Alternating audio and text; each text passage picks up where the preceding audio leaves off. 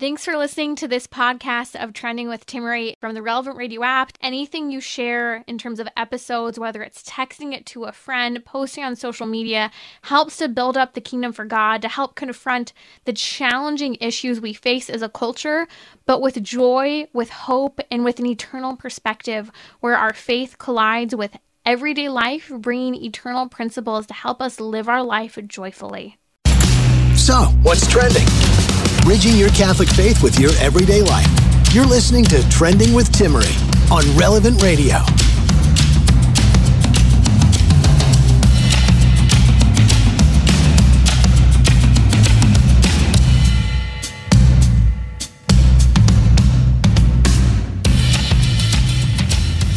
Do you struggle to find purpose and inspiration for your life?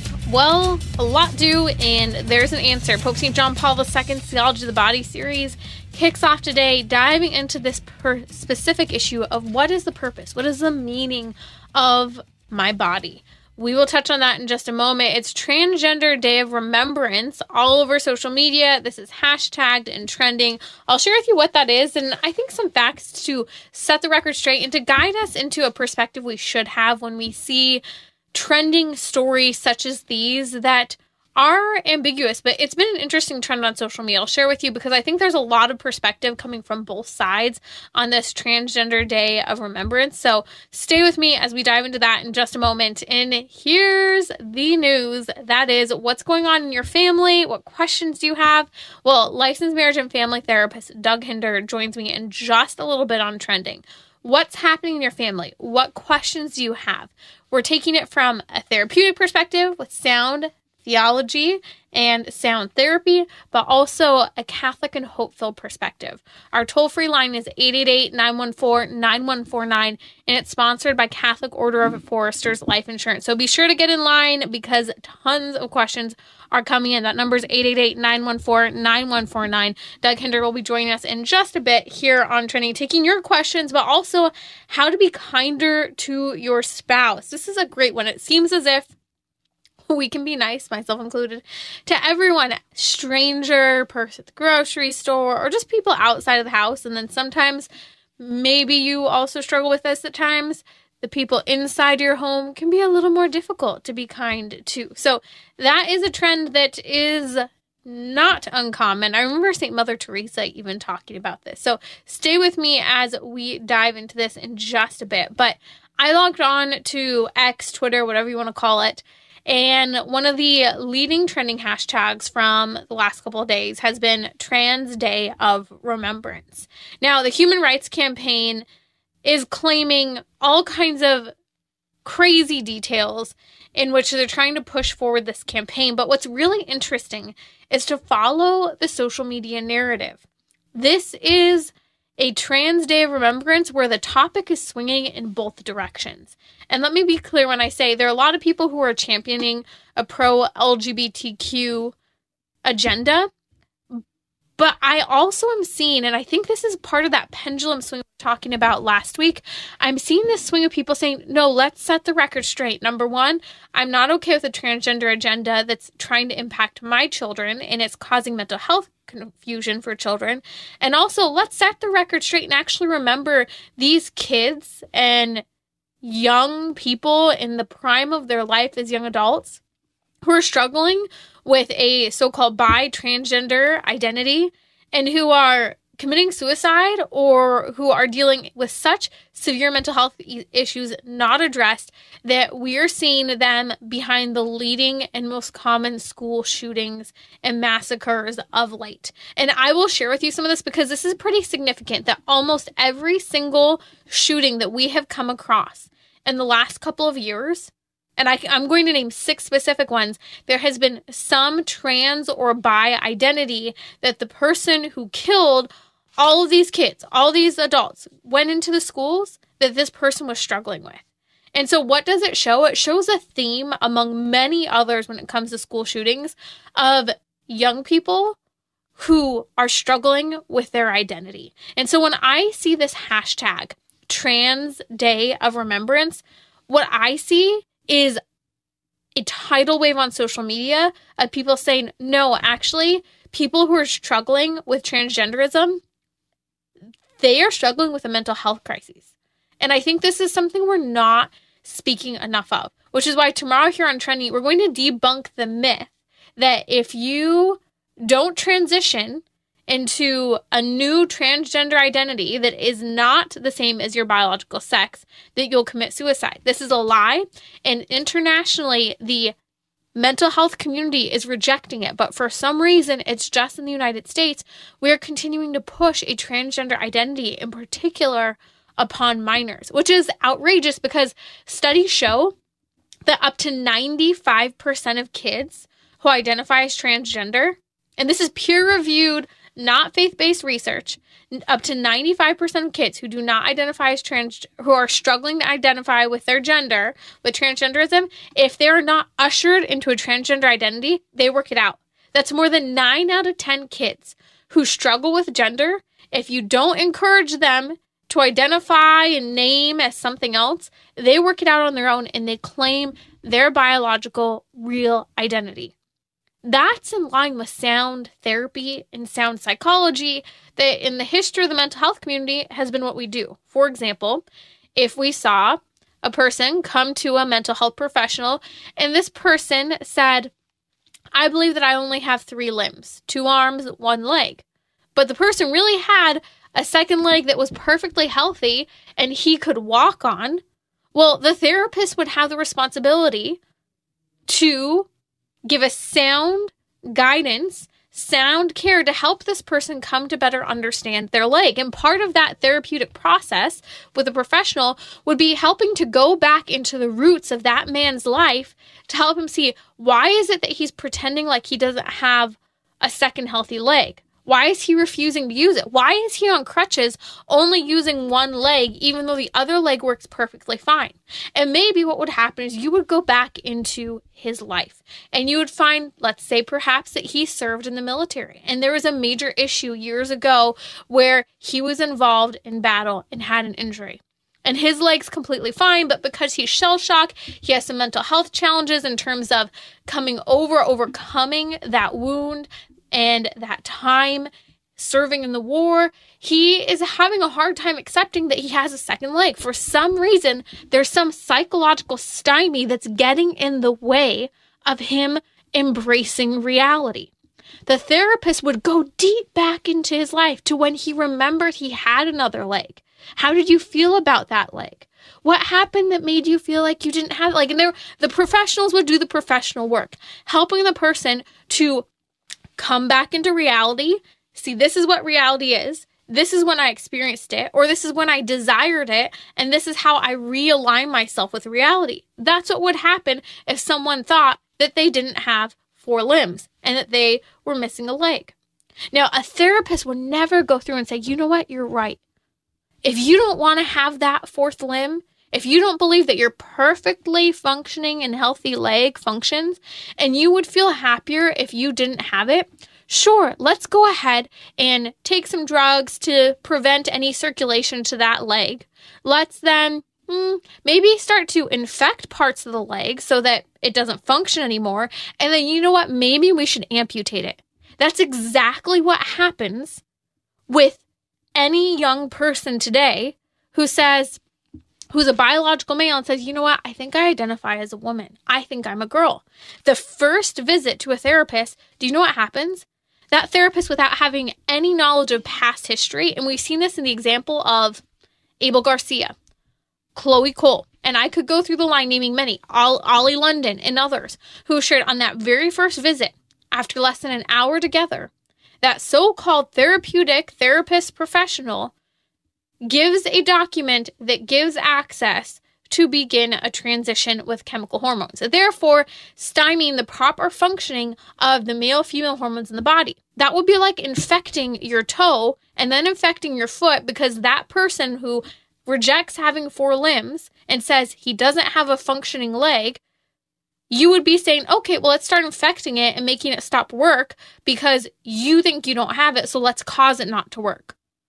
Let's bring your reality into reality by using damaging drugs and maybe even bodily mutilation surgery to chop off your leg.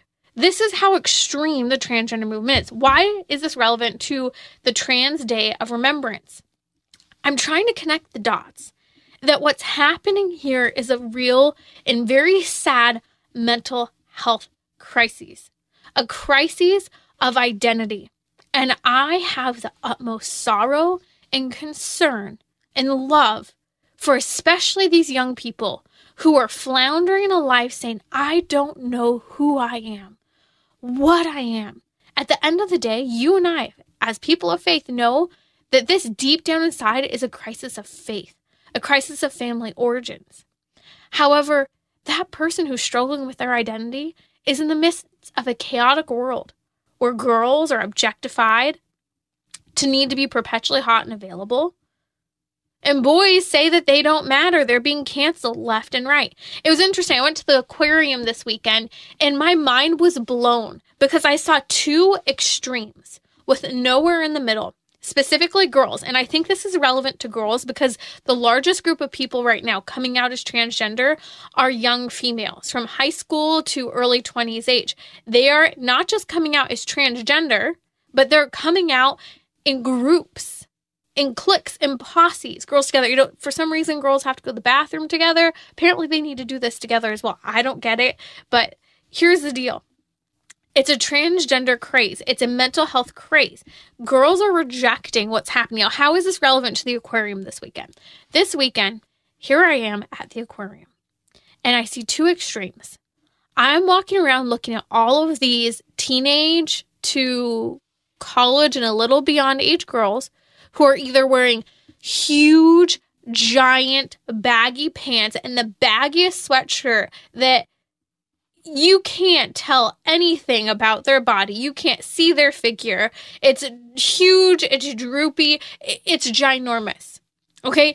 You cannot see anything of their body other than their head and hair that's sticking out.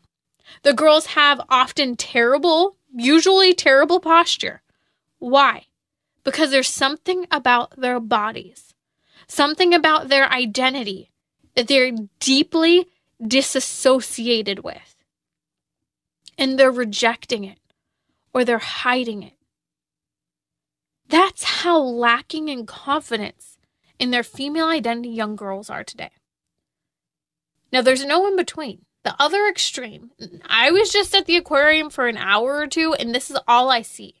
On the other extreme, were girls wearing dresses that, I'll just say, left nothing to be desired, and I'm surprised I wasn't looking at underwear if there were any there to begin with.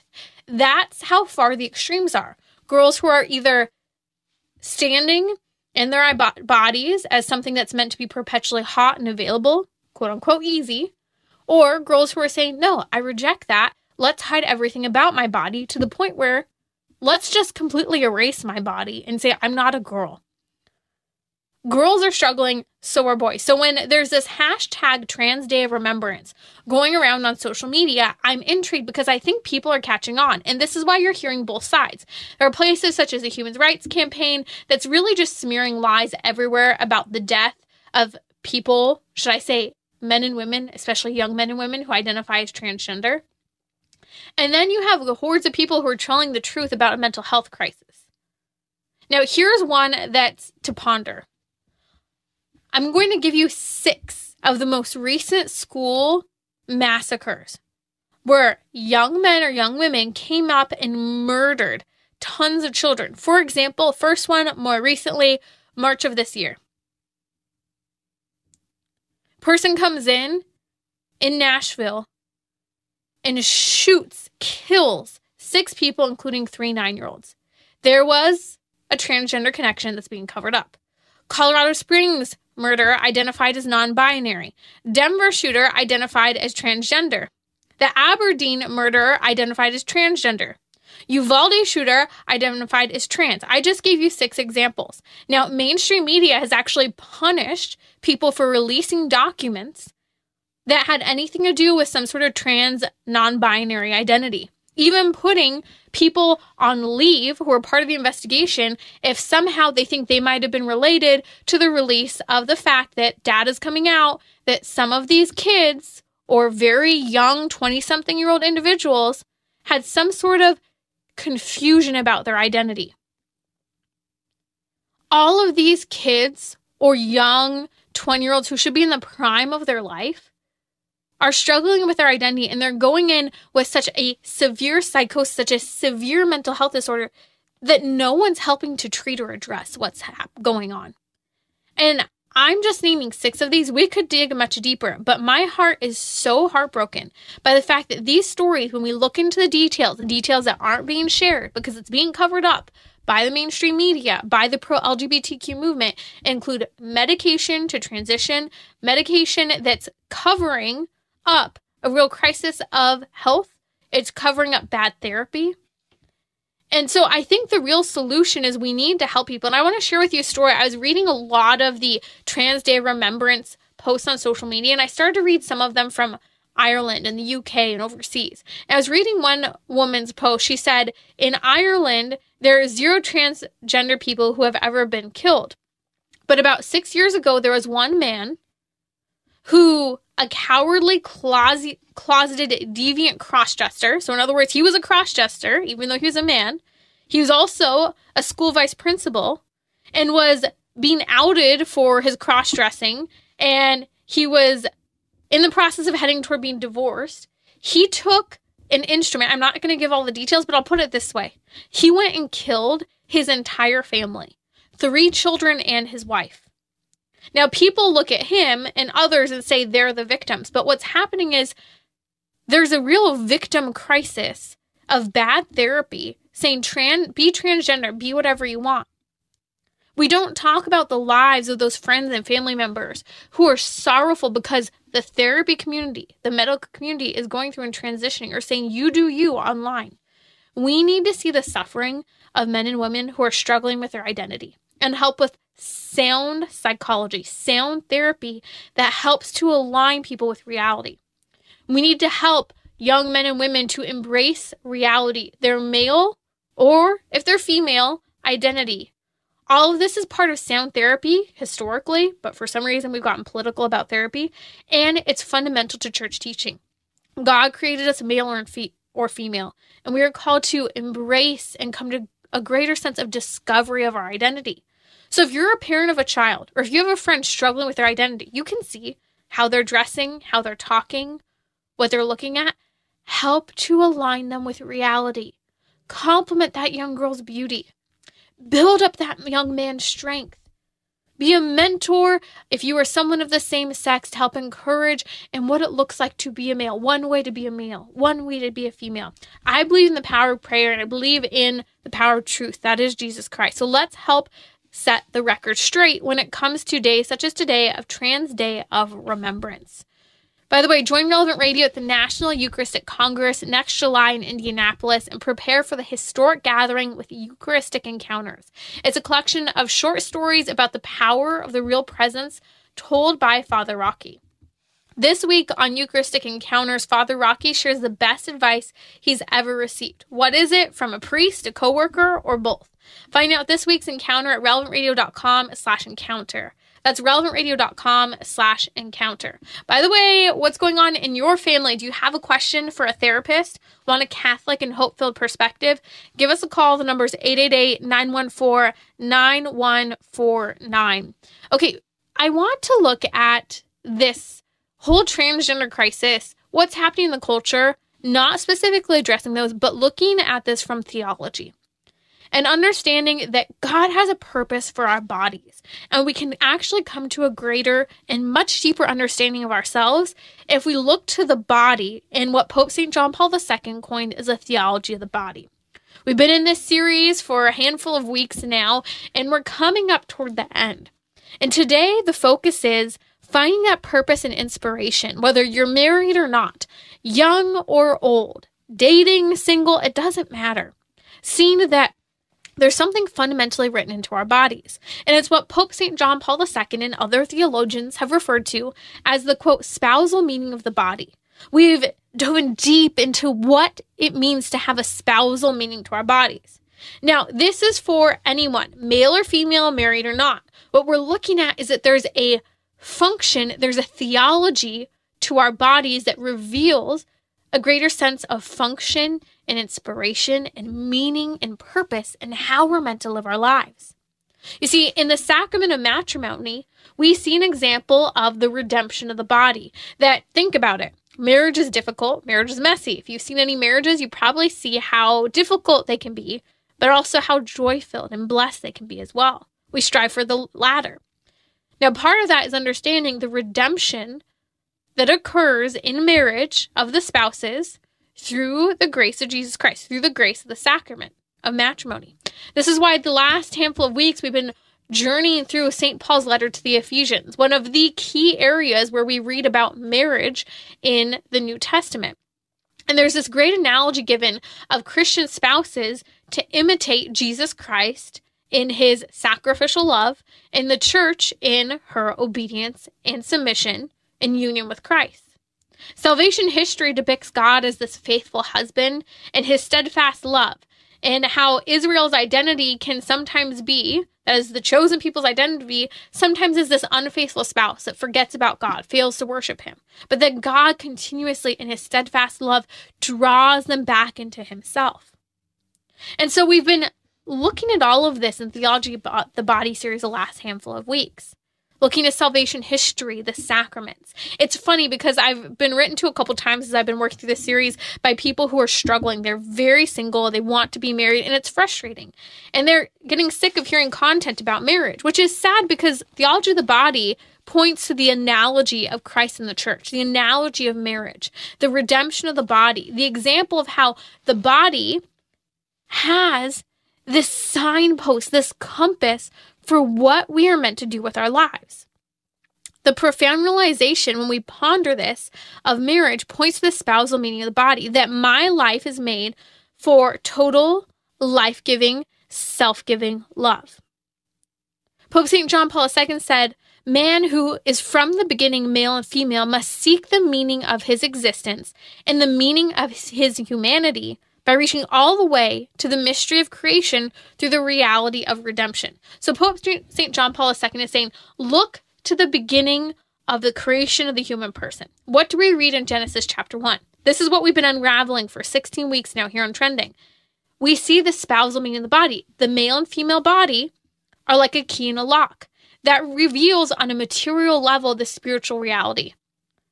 Adam says, finally, bone of my bone, flesh of my flesh. He sees that he can physically give himself to Eve and receive her, but he also sees there's someone he can communicate with, someone he can share life with.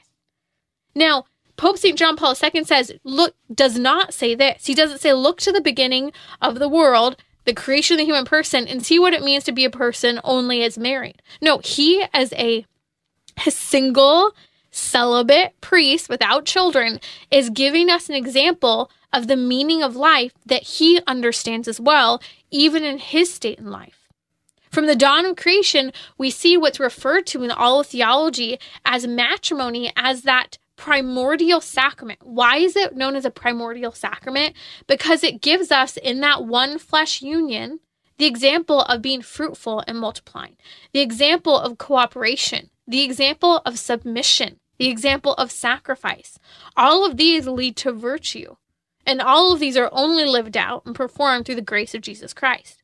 This is where Pope St. John Paul II says we find the essential answer to the question about the meaning of the human body and the meaning of the masculinity and femininity of the human person. In other words, sacrificial love is understood in the example of spousal love. Not all of us will live that out. Some people will have a spouse who dies early. Some people will never marry. Some people will marry but never have children. Some people will become celibate, virginal priests or nuns. Pope St. John Paul II says the union of Christ and the church allows us to understand in what way the spousal meaning of the body is completed by the redemptive meaning on the different roads of life and in different situations. So in other words, the spousal meaning is lived out in all sorts of different lifestyles. Married, celibate, all of these examples, male and female. However, we see the redemptive dimension in the grace of Jesus Christ being infused in us through the grace of the sacraments to live that life out. This is why we're called to live a Eucharistic life, a life that is in union with God through the sacraments, with reconciliation. We're meant to form our purpose and our mission in life As Pope Saint John Paul II says, according to the model of the spousal love of Christ in the church. This is why St. Paul in Ephesians chapter 5, when he gives these sound guiding principles for what it looks like to be a wife in marriage and what it looks like to be a husband in marriage, ultimately he says, well, this is an example of Christ in the church, Christ's sacrificial love, the church's obedience and submission. With that, we see this great mystery, as St. Paul says, that mysteries of Christ in the church. The mystery is of Jesus Christ's sacrificial love and the mystery of the grace available within marriage, within the single life, within the priesthood, within religious life, to live out the spousal meaning of the body, which is that we are called and we are made for total life-giving, self-giving love. And that my life is meant to be given out of gratitude for all that God has given me. That is what the spousal meaning of the body means. This is why we long so deeply for marriage, but some of us won't have it. It's why we long so deeply for children, but some of us won't have them. We have to see that God is working in his grace and mercy in whatever state in life we're in, but are we being fecundant? Are we being fruitful? Are we being generous? Are we allowing our lives to be transformed by that sacrificial love, that marital example of Christ in the church? Or are we becoming embittered by what we don't have, by what is lacking, rather than a place of gratitude that God so deeply calls us to, and that is ultimately the theology of the human body? More on Theology of the Body this week. Stay with me. Coming up is licensed marriage and family therapist Doug Hinderer, and we're taking your questions. What's happening in your family? Do you want a hope-filled Catholic perspective with a good therapist? The number is 888-914-9149.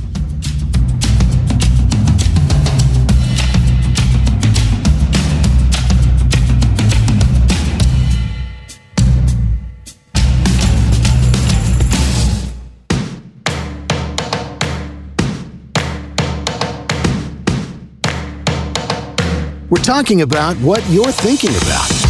You're listening to Trending with Timmerie on Relevant Radio and the Relevant Radio app.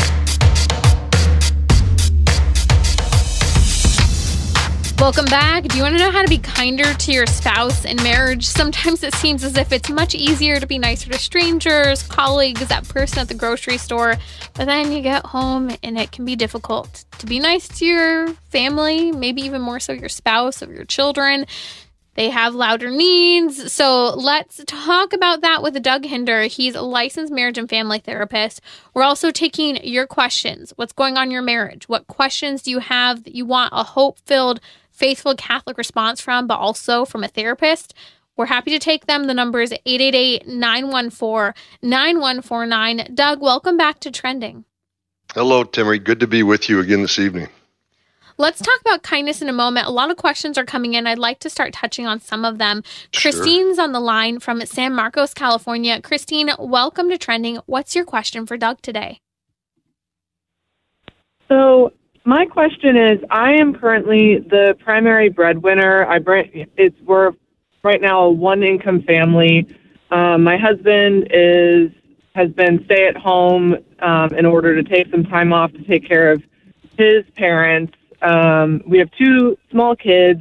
He's hoping to get back into the workforce soon. But given this role reversal in a way, like, what advice would you have since he is dad? He's per the church, kind of like head of the household. I really want to bolster him. And just also kind of like know my role kind of more as wife and mom, but also the fact that I'm the main source of income right now. Yeah, sure. Yeah, these role reversals can be difficult, but they can work out well as well. And I think the difficult thing for your husband is, us men derive a lot of our feeling of worth and value in the world by the work that we do.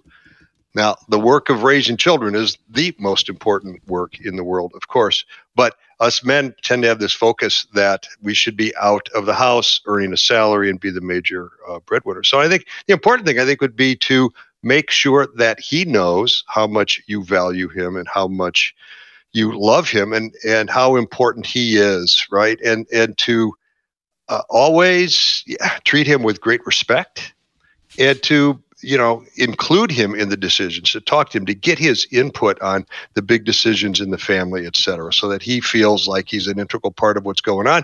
And when the time comes for him to go get a job outside the home, to certainly be supportive of that. And I think one of the most powerful messages a wife can give her husband is to say, I trust you. And I'm here to work with you, but I trust you to make good decisions for our family. And whichever way you decide to go, I'm here with you.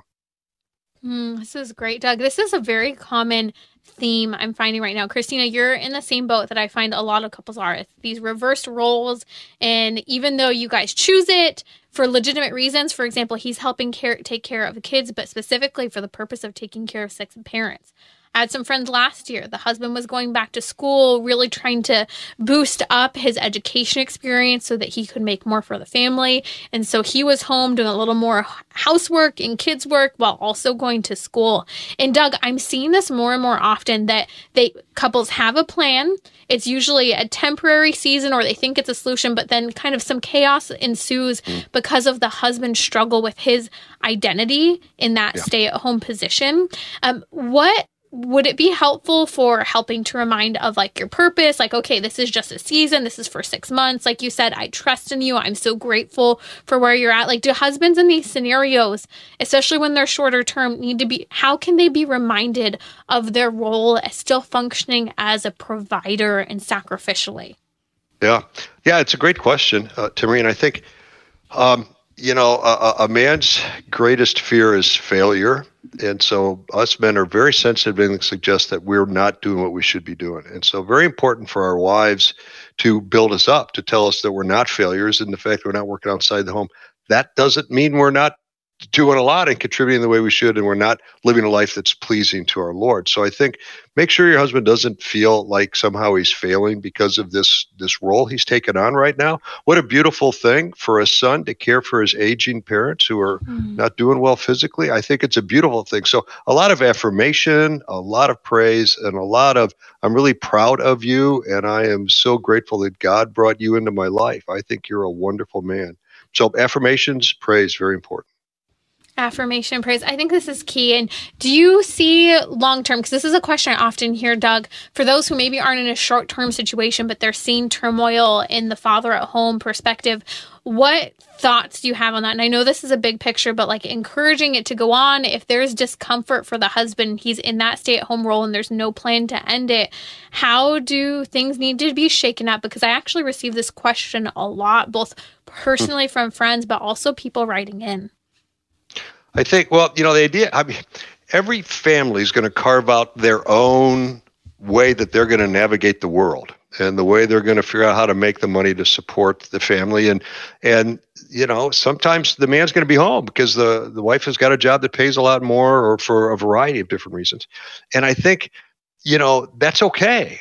And you just have to keep the perspective that we're living a life that's pleasing to God. God didn't say, I'm displeased if the wife is the major breadwinner. That's not, and is there love? Do we treat each other with respect? Do we take good care of each other? Are we using our marriage as a way to sanctify our life and to grow in holiness?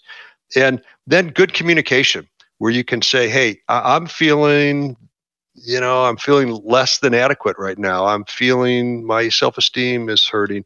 Can we talk about it? So this idea of being able to share my emotions without feeling that I'm going to be judged or looked down upon, but that I'll be affirmed and I'll be comforted, and that it's okay for me to have these negative feelings.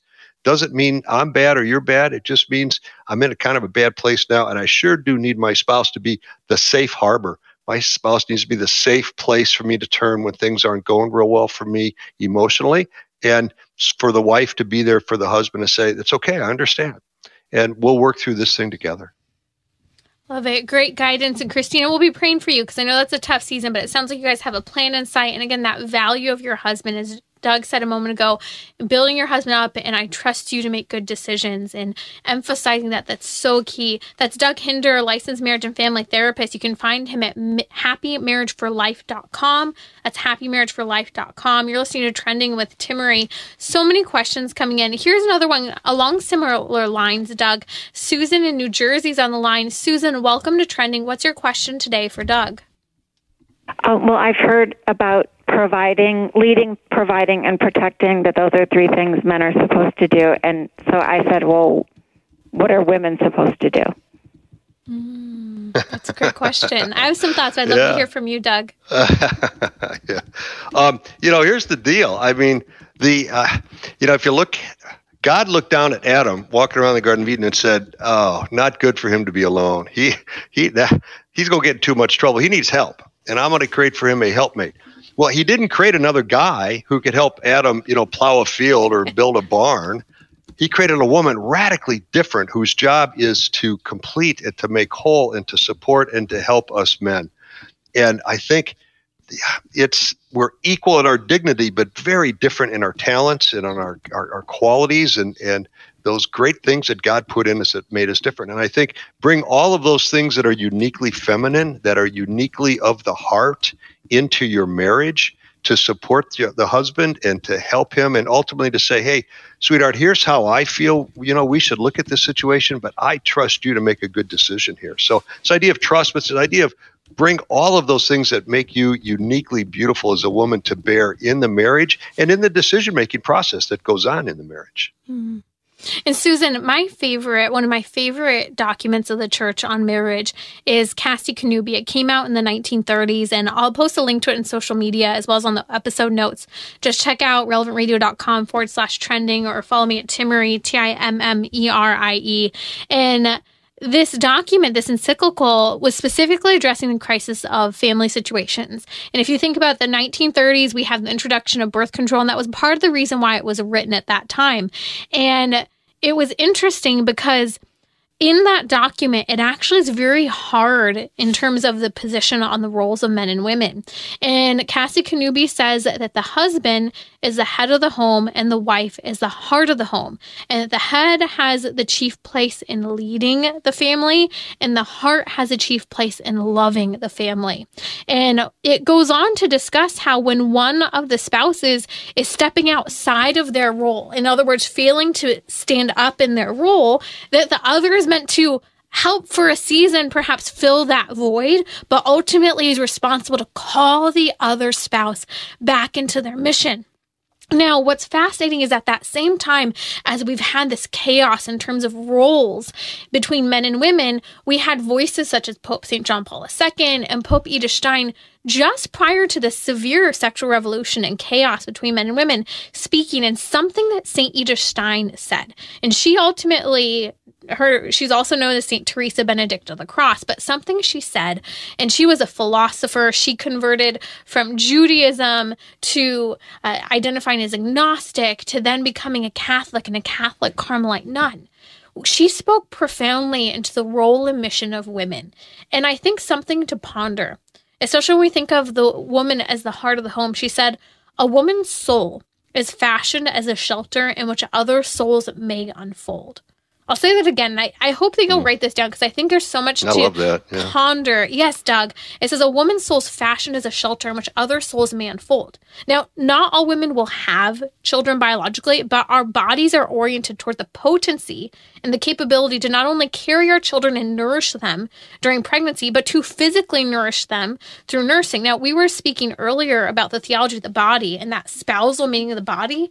Look to the body for the answer. Women's lives are engulfed in this idea of nourishment. And in fact, Edith Stein spoke to women who are in the workforce and how the leading responsibility in part women play in the workforce is that women help to prevent, especially men, but also in the family or in the workforce, from atrophying, that giving purpose and value and nourishment. And so I think that's a key element of nourishment that is at the core of our loving responsibility as women. Does that answer the question, Susan?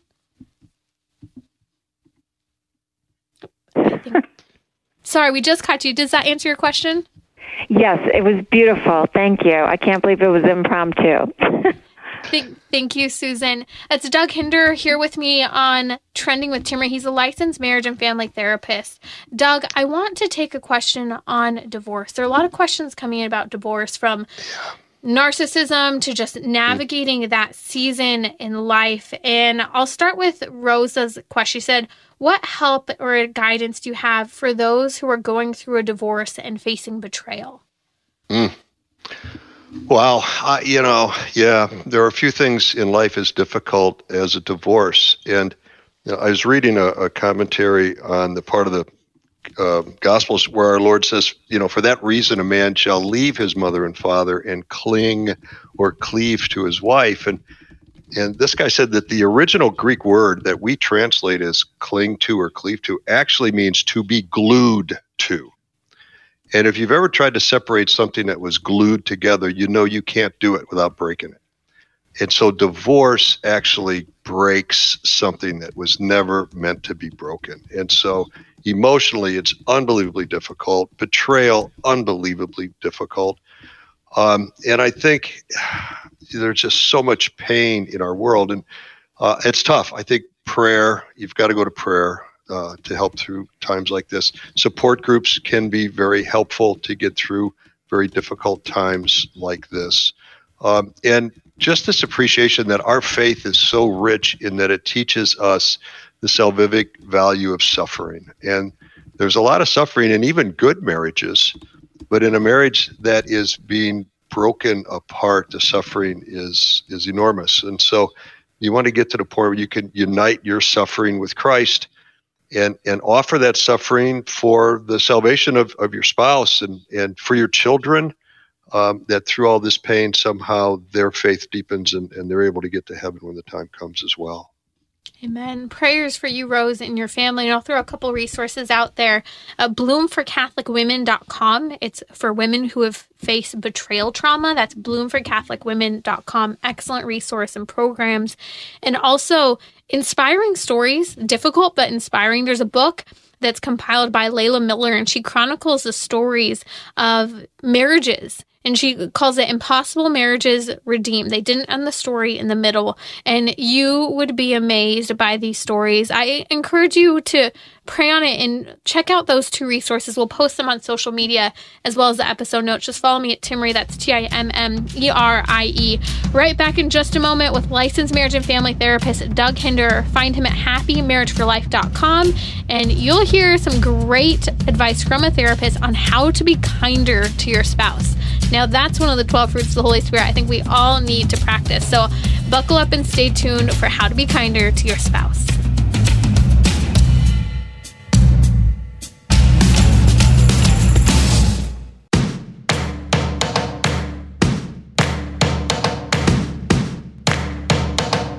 We're talking about what you're thinking about. You're listening to Trending with Timmerie on Relevant Radio and the Relevant Radio app. Doug Hinderer is joining me. He's a licensed marriage and family therapist. You want to be kinder to your spouse? He'll tell us how to do it in just a moment. Before we do, I want to touch on one more question. Mayfoya on Instagram asked Doug, they've been married for 2.5 years, they've gone 2.5 years with no intimacy, and because with her husband, the cause is multiple years of cheating. She's asking for any guidance that you might have. Wow. Yeah, so, boy, that's tough. Multiple years of cheating. Not to make excuses, but something is broken inside your husband, I would say, that he is unable or unwilling to maintain the exclusivity that's proper to marriage. And so I think counseling, some sort of therapy to find out why he is acting out in this way would be very helpful, because something is broken. He needs some help to get over that. Intimacy in marriage is a very important part of what married life is all about. It's the one kind of love that only a husband and wife share that they don't share with anyone else. We're going to talk about kindness in a minute, but that's a love that, yes, for your spouse, but that's a love you share with all kinds of people, even total strangers. But intimacy is a love only between the two of you, which is why it's sacred and it's holy. So I think therapy, certainly for your husband, to help figure out what's going on that's causing him to step outside the marriage. There's some brokenness in there that needs healing. Amen. Amen. So therapy and sound prayer, again, prayer, believing the power of prayer while working on the practical, the human level that is so important. Doug, I want to talk about kindness. I love this topic. How do you be kinder to your spouse when it seems as if it's easy to be kind to everyone else, but sometimes not your spouse per se?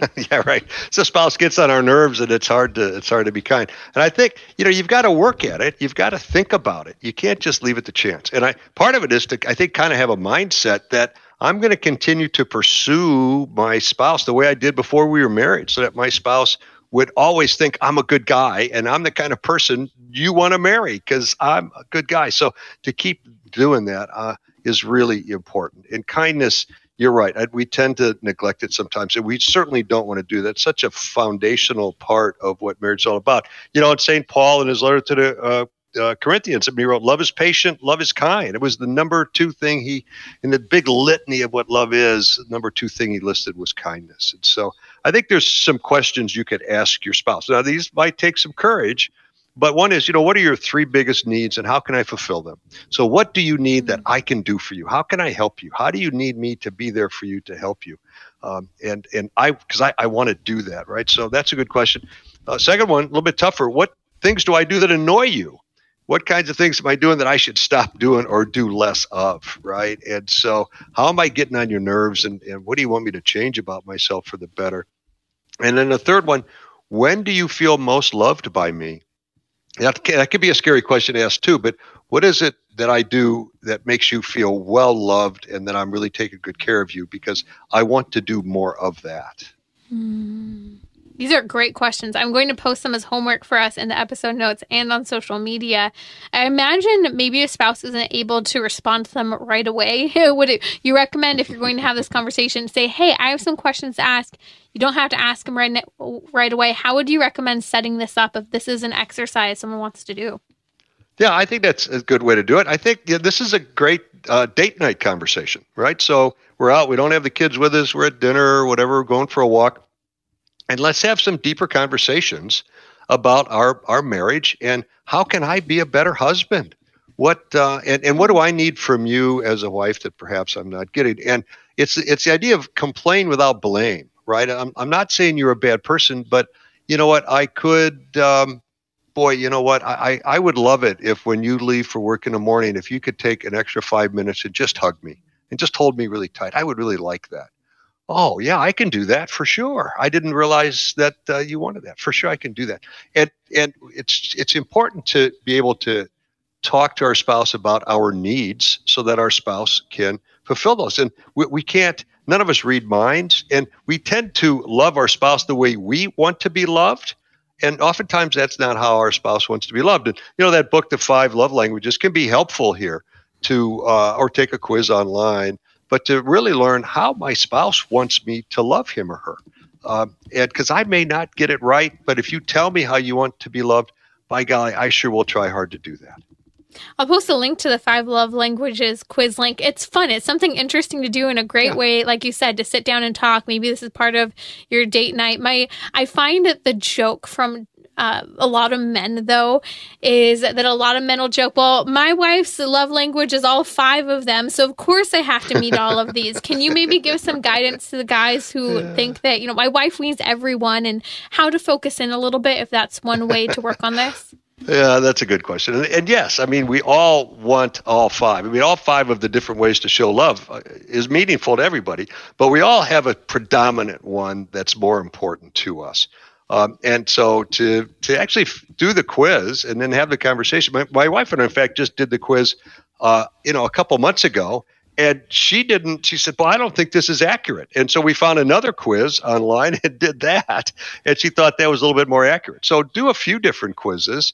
But the good thing is about the quiz is it gets you having a conversation. It gives you a language to talk about. So I really like it when you affirm me and praise me, or I really like when we just spend time together. We don't even have to talk. Just being in the same room with you, being able to just listen to you breathe just means so much to me. Or I really love it when you hold my hand, or you just, we snuggle next to the sofa when we're watching a movie on TV or something. So to be able to have that conversation is where the real value is. Not that you actually got the right checkbox correct, but let's have the conversation. I love this. There's so much to be said on becoming kinder to your spouse. So resources for that questionnaire, the 5 love languages questionnaire, if you want to figure out maybe what might be keener for your spouse, and maybe you weren't aware of it, because we give and receive love in different ways. But also, I love those 3 questions. I'm going to add it to my homework for later this weekend with a longer weekend. It's a great opportunity if you have a longer weekend because of Thanksgiving. So Doug, thank you for those tips for being kinder to your spouse, especially in this busy season where maybe there's so many activities surrounding everything from Thanksgiving to Christmas, and finances might be tighter as you're preparing to buy Christmas presents and enjoy all of the delights, and things can be sometimes a little tenser in your marriage, or maybe it's a season of levity, so it's a good season to work on it. So everyone's different, but please check out Doug Hinderer's work, happymarriageforlife.com. Thank you for your keen insights into marriage, Doug. If you have a question for Doug, he'll be back again next week taking questions on marriage and family, so don't hesitate to reach out. Head over to relevantradio.com/trending. Up next is the Family Rosary Across America with Father Rocky.